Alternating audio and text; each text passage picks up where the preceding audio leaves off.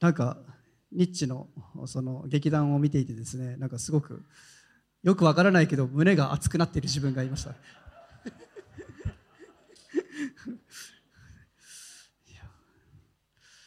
確かにノアはね、えー、子供たちのこと一番考えながらそれやってたのかもしれないなって思いながらですね、えー、私も今見ていましたけどね。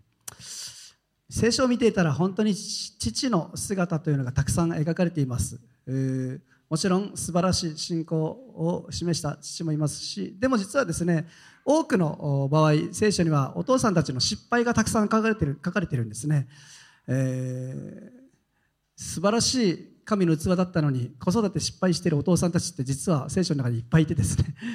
そして、えー、お父さんのたちのですねどうしようもない姿もですね書かれているのが実は聖書なんですね。でもそれでも聖書は言います、ね、父と母を敬いなさい、ねえ、どんなお父さんでも尊敬しなさい、ね、あなたの父であるならばそれを敬いなさい。そんなことを本当に聖書は教えています。今日ぜひですね皆さんも家に帰ってまたここにいないお父さんがいない方はですね、えー、ぜひ、えね、連絡して、ね、お父さんにですねその感謝の心を伝えてほしいなというふうに思います、えー、私子供の頃幼稚園の時ですね、えー、将来何になりたいですかという質問将来の夢は何ですかという質問に、えー、私はっきり覚えてるんですよ。パン屋さんって答えたんですよね。なんでパン屋さんって答えたんかなと思って謎でしょうがない今だにね。でもねパン屋さんって書いたんですよ私。多分パン好きだったんですよね。今ねパンあんまり好き、まあ、まあ、嫌いじゃないですけどもご飯圧倒的ご飯派なんでそんなにパンをですね進んで食べないんですけどもあの子供の頃幼稚園の頃ねパン屋さんになりたかったんですよ。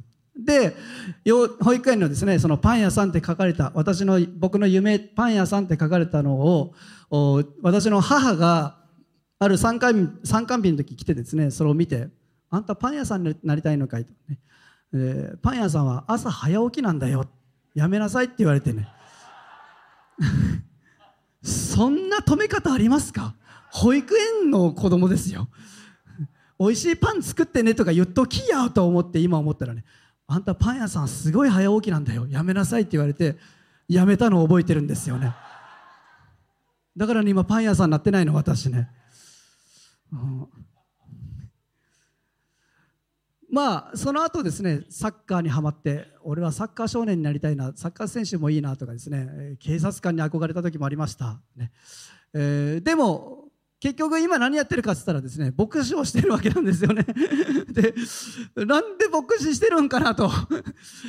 牧師なんて私の人生の設計図にはなかったはずなんだけどな計画書になかったはずなんだけどなと思いながらですね今牧師をしていてそしてああ牧師って本当に自分に一番合ってるというかですねもう喜びと幸せがいっぱいの働きさせてもらってるなって感謝してますけどもなぜ牧師してるのかなってやっぱ考えたらですね一番やっぱ影響あるのは父が牧師だったからっていうのがやっぱり否定はできないなって私は思うわけですよね。昔牧師の子供たちの集まり、ねえー、どうしようもないやつらばっかり集まってたんですけどもその半分以上が今牧師してるんですよ。ね、でそれを見るとやはりお父さんの生き方とかお父さんの存在って絶対人生に影響、まあ、最も与えてるんだよなってすごく思うんですよね。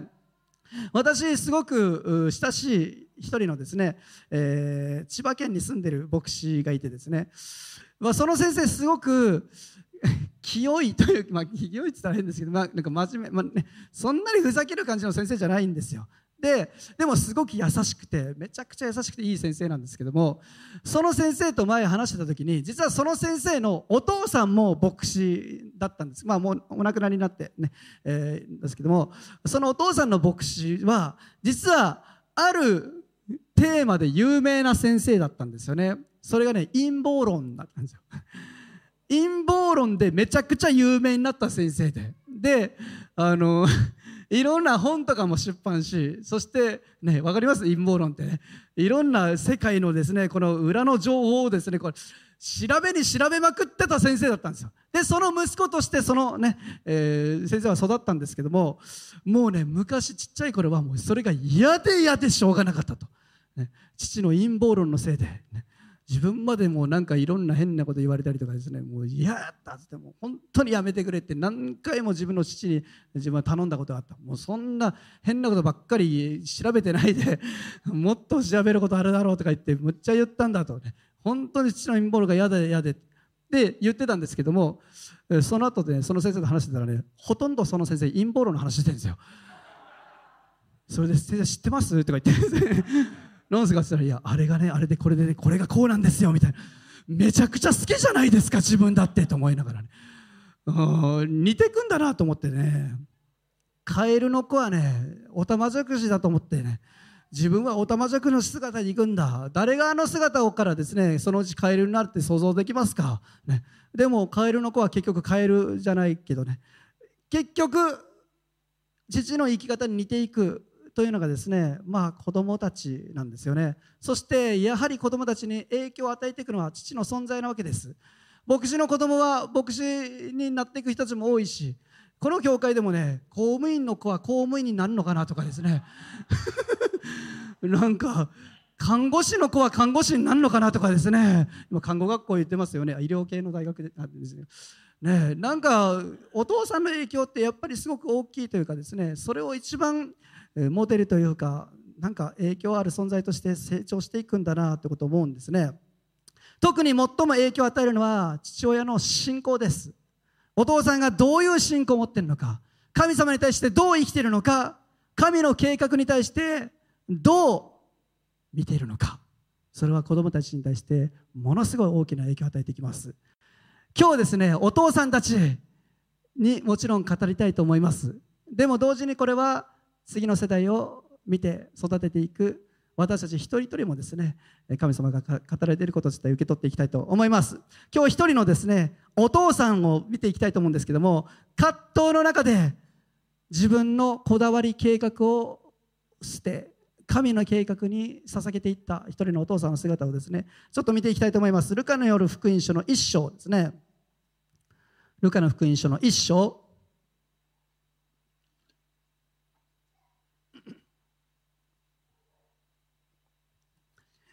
今日ちょっと長い箇所なんですけども一緒にちょっと読みたいと思います。交互にね。ルカの福音書1章の8節からまずちょっと長いんですけど23節まで。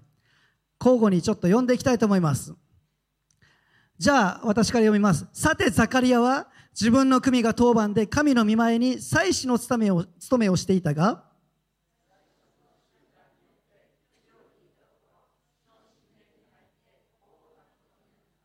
彼が甲を炊く間大勢の民は皆外で祈っていた。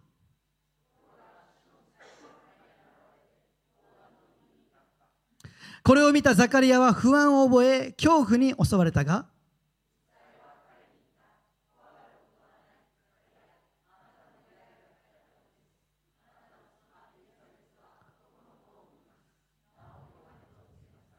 その子はあなたにとって喜びとなり楽しみとなり多くの人もその誕生を喜びます。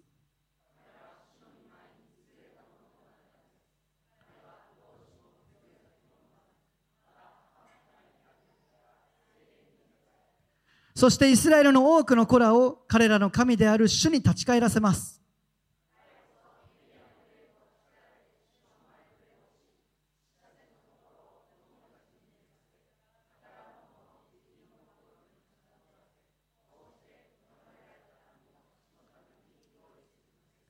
そこでザカリアは見つかりに行った。私は何によってそれを知ることができましょうか私ももう年寄りですし、妻も年を取っております。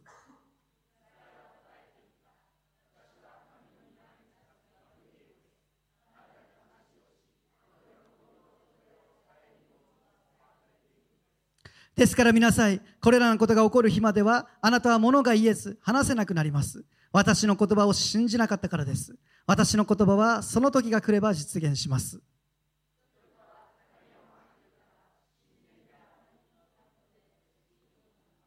やがて彼は出てきたが、人々に話すことができなかった。それで彼は神殿で幻を見たのだと分かった。ザカリアは彼らに合図を続けるだけで口が聞けないままであった。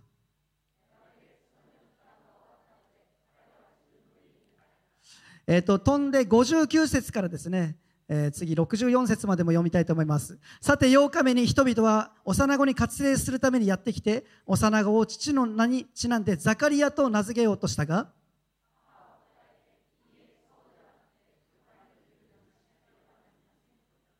彼らは彼女にあなたの親族にはそのような名の人は一人もいませんと言った。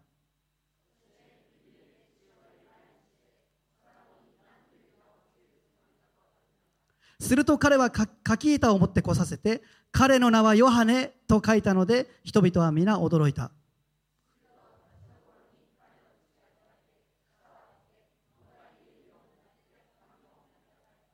アメン。えここにザカリアというですね一人の人が出てくるんです。この人はバプテスマのヨハネのお父さんなんですよね。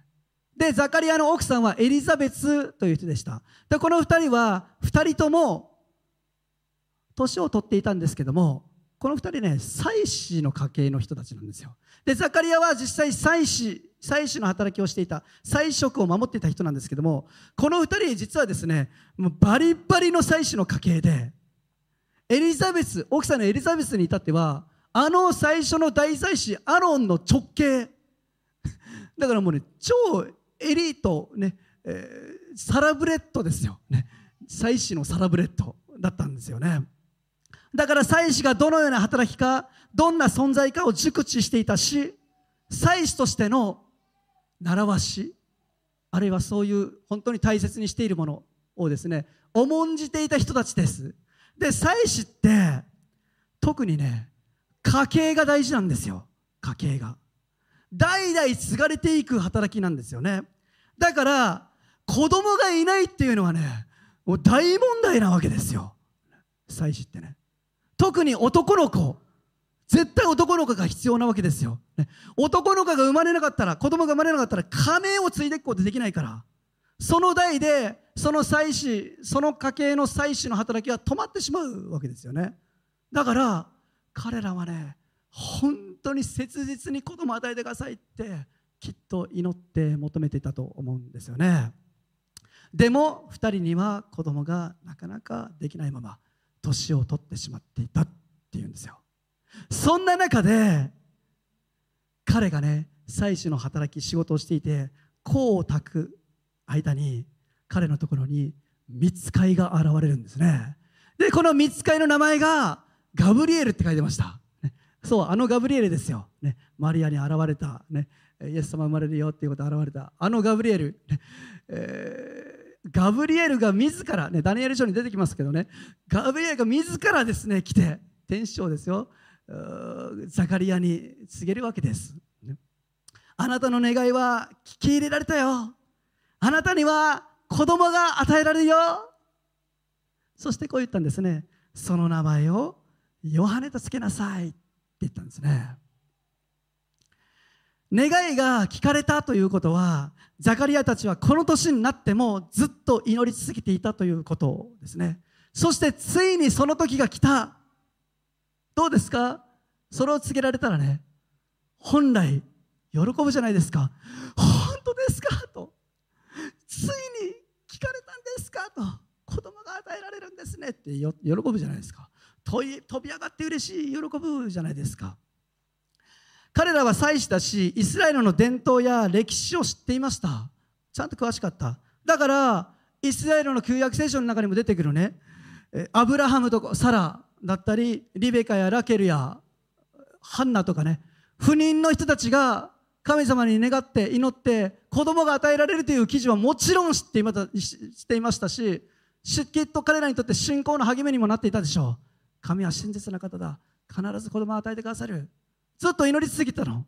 そしてついに見つかりが来て子供を与えられるよって言われたらね。どうですか？泣いてそうですか？その時が来たんですね。祈りが聞かれたんですね。喜ぶでもおかしくないじゃないですか。でもねこの時のザカリアの反応がちょっとね違ったんですよね。不信仰がやってきたんですよ。ちょっと見ますか、えー、18節。そこでザカリアは見つかりに行った。私は何によってそれを知ることができましょうか？私ももう年寄りですし妻も年を取っています。いやこんな年寄りなのに。って言ったの、ね、ずっと願い続けてきて祈り続けてきてついにその時が来たんだよ。でもザカリアはガブリエルの言葉を受け入れることができなかったんですよね。なんでか？実はネックになったことが一つあったんですよ。何がネックになったのか？その名をヨハネとつけなさいっていうことだったんですよね。ヨハネ、うん、ヨハネという言葉はもちろん神は恵み深い方という意味があります。その名前自体は素晴らしい名前ですけどもヨハネってねこのザカリアの家系祭司の家系にはない名前だったんですよ、うん、後から分かりますよね。人々が言いますよね。そんな名前ないですよあなたの家系にって言うんですよ。でもう一回言います。祭司って家系が大事ですから家名が受け継がれていくってことがすごく大切なんですよ。祭司の職がね受け継がれて。だからいやいやないやんその名前ってなったわけですよ。ヨハネ。え？ないけどな。つまり何がここで起こったかっつったらねいや私が求めてたのは祭司としてね祭司職としてこの家系を受け継いでいくための息子が必要でそれを願い求めていたんだっていう思いですよ。ヨハネですかって感じだったの、うん、ここにねザカリアのネックになった部分があった。どこか譲れなくなった部分があった。わけですよ。神様の御心を求めつつそれでも自分の祭司としての尊厳や加盟を継いでいくという伝統へのこだわり自分の計画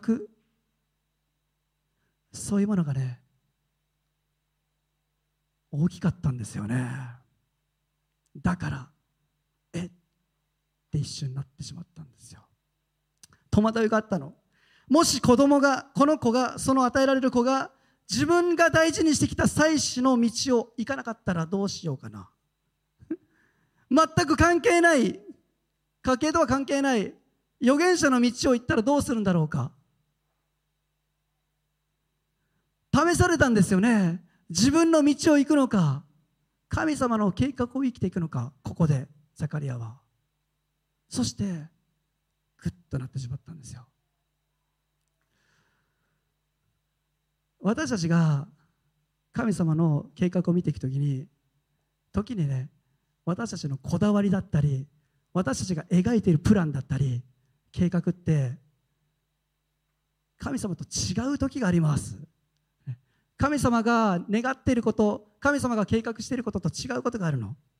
で特にお父さん家庭を導いていく子供たちを導いていくその責任を持っているお父さんはこの分野においてすごく試されていることが試されていくことが多いと思います。何が神の計画なんだろうか。何が神の御心なんだろうか。私たちの願いというのはあるわけです。自分の計画というのもあるわけです。子供たちはこうなっていってほしいというのもあるでしょう。でもねそれに神の計画が勝つかどうか。それよりも神様の御心を優先していくことができるかどうか。これはね本当に実に戦いでもあるわけですよね。まあ、私は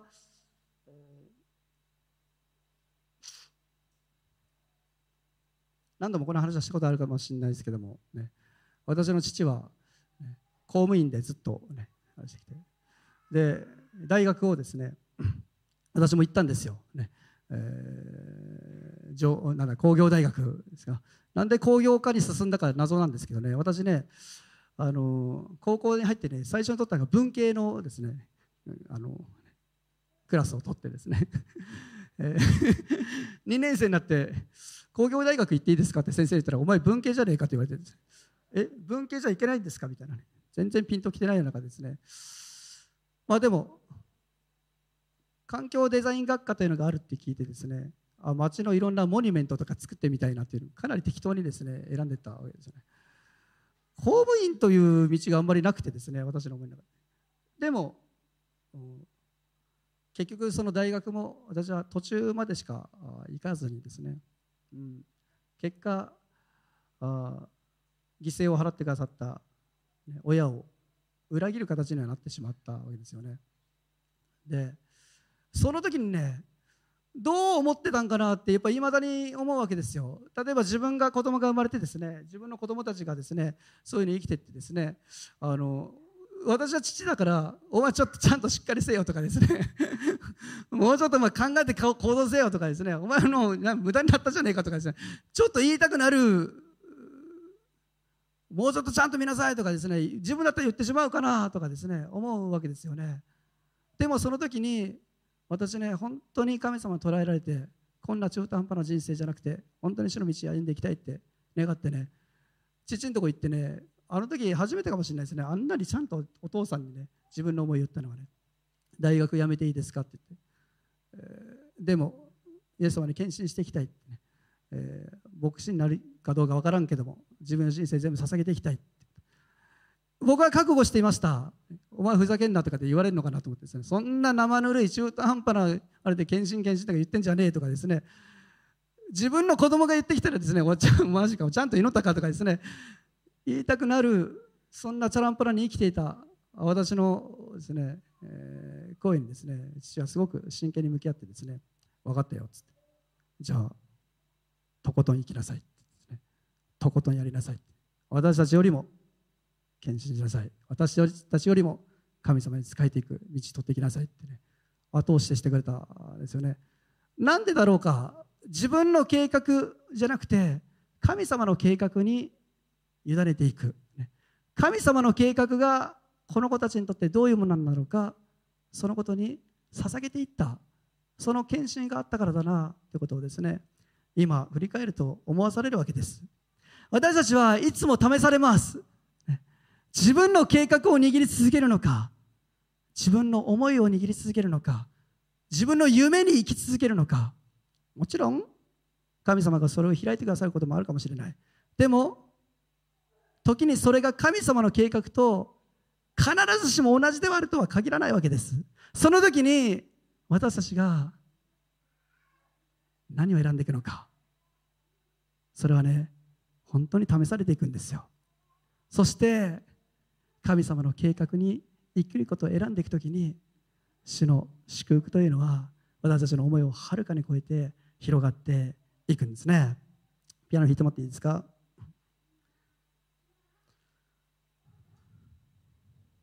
天のお父さんは私たちを救いそしてその罪を許すために最も大切なものを私たちのために与えてくださいました。私ねすごく思うんですよ。この計画っていつからあったんかなってね、初めアダムとエバが創造され人間が作られ神と人との間に何の隔てもなくそこのエデンの園において絶好調のその交わりがあったその愛の交わりがあった時にどこまで天のお父さんは見ていたんだろうか。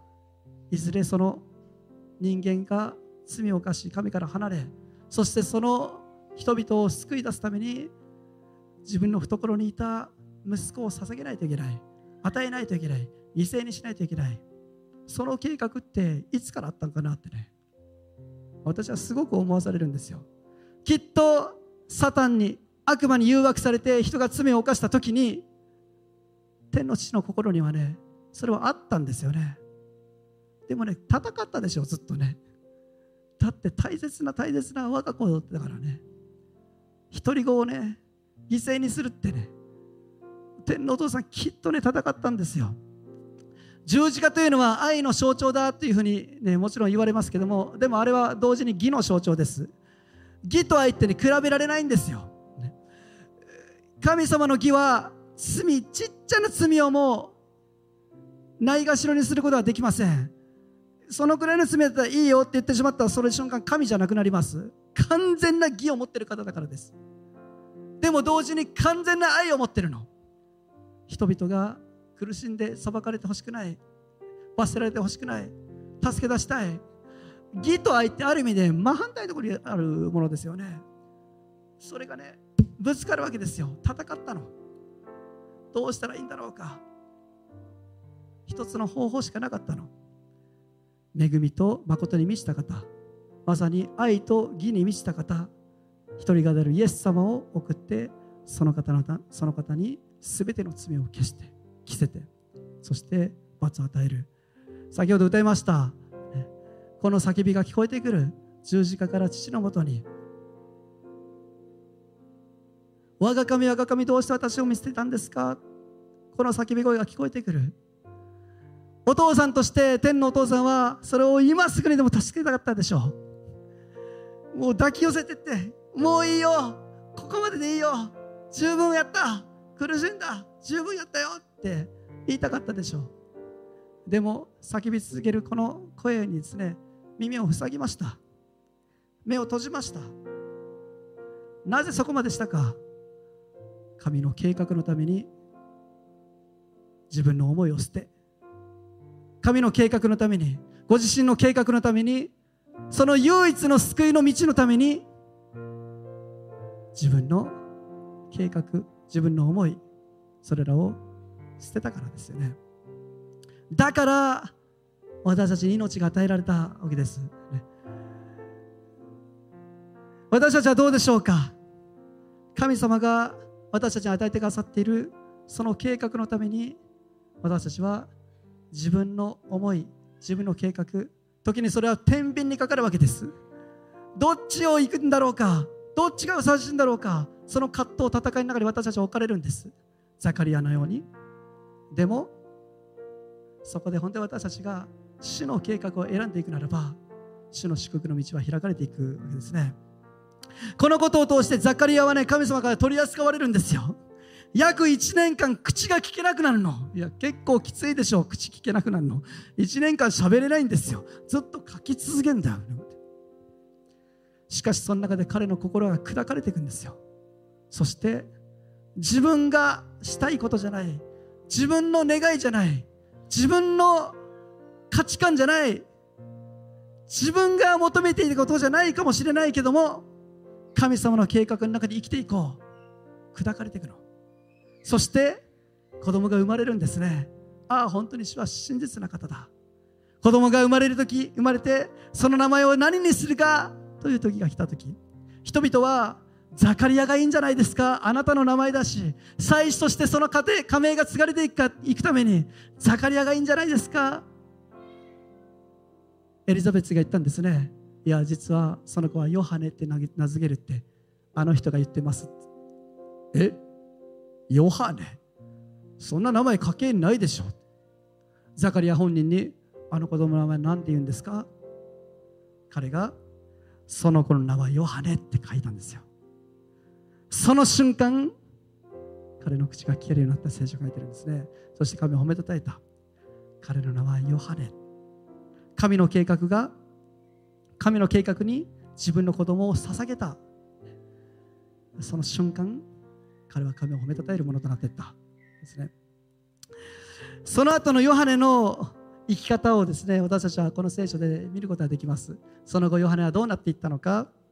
イエス様が来られる道備えをしていきました。イエス様が女から生まれるものでヨハネほど偉大なものはないと言われた。そのような本当に最も重要な働きをイエス様の来られる道備え前触れとしてしていった。その働きがその後載っているんですね。ザカリアがその時悔い改めてなかったらザカリアが心砕かれてなかったらザカリアが神の計画に献身し捧げることがなかったら神の計画はつながれていかなかったわけです。皆さんどうでしょうか？私たちは何を選んでいくでしょうか？お父さんお父さんの皆さんそのこと私たちはいつも試されるかもしれない。でもねぜひ自分の思い自分の計画ではなく神の計画を求めてその神の御心のために家族を子供たちを導いていってほしいと思います。父が持つべき最も重要な信仰それは神の計画に自分の子供を捧げていくことです。いや自分自身を捧げていくことです。お父さんが神様の御心をいつも知り聞いていくということは家庭の祝福です、えー、それが家族の行き先を決めていきます。それが神様の計画をつないでいきます。ぜひね、えー今日カナンのお父さんたちそのことを知ってほしいと思います。またお父さんたちだけじゃなくて私たち一人一人もですねそれを受け取ってですね次の世代を導いていくものとしてですね神の計画をそこに自分の心を思いを捧げていくものでありたいと思います。アメン、一言お祈りします。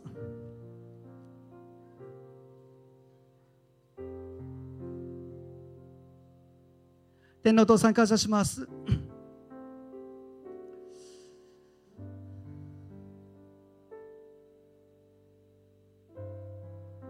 私たちは人生の中で自分の計画プランがあります。思いがあるでしょう。価値観があるでしょう。でも時にそれが神様の思い描いているプランや計画と一致するとは限りません。時に私たちにとってそれが葛藤となり戸惑いとなり譲れない部分があるかもしれない。しかし私たちがあなたの計画に自分の人生を捧げ自分の心を捧げとりわけ父として母として親として子を導いていく時に神の計画を求めていく。その時に主はその心を用いて私たちの思いを超えた祝福を見せてくださることを覚えて感謝します。ザカリアもそのところを通されました。取り扱われました。1年間口が聞けないというところを通りました。でもその中で彼は自分の計画を捨て自分の思いを捨てその子の名をヨハネ。この子は神様の道を行く子。どんな人生を歩んでいたとしても祭司としての生き方をしていかなかったとしても主がこの子を用いてくださる。主のものだ。捧げることができたことを覚えて感謝します。その時神様あなたの計画が前進しヨハネを通してイエス様の来られる道連れがなされてきました。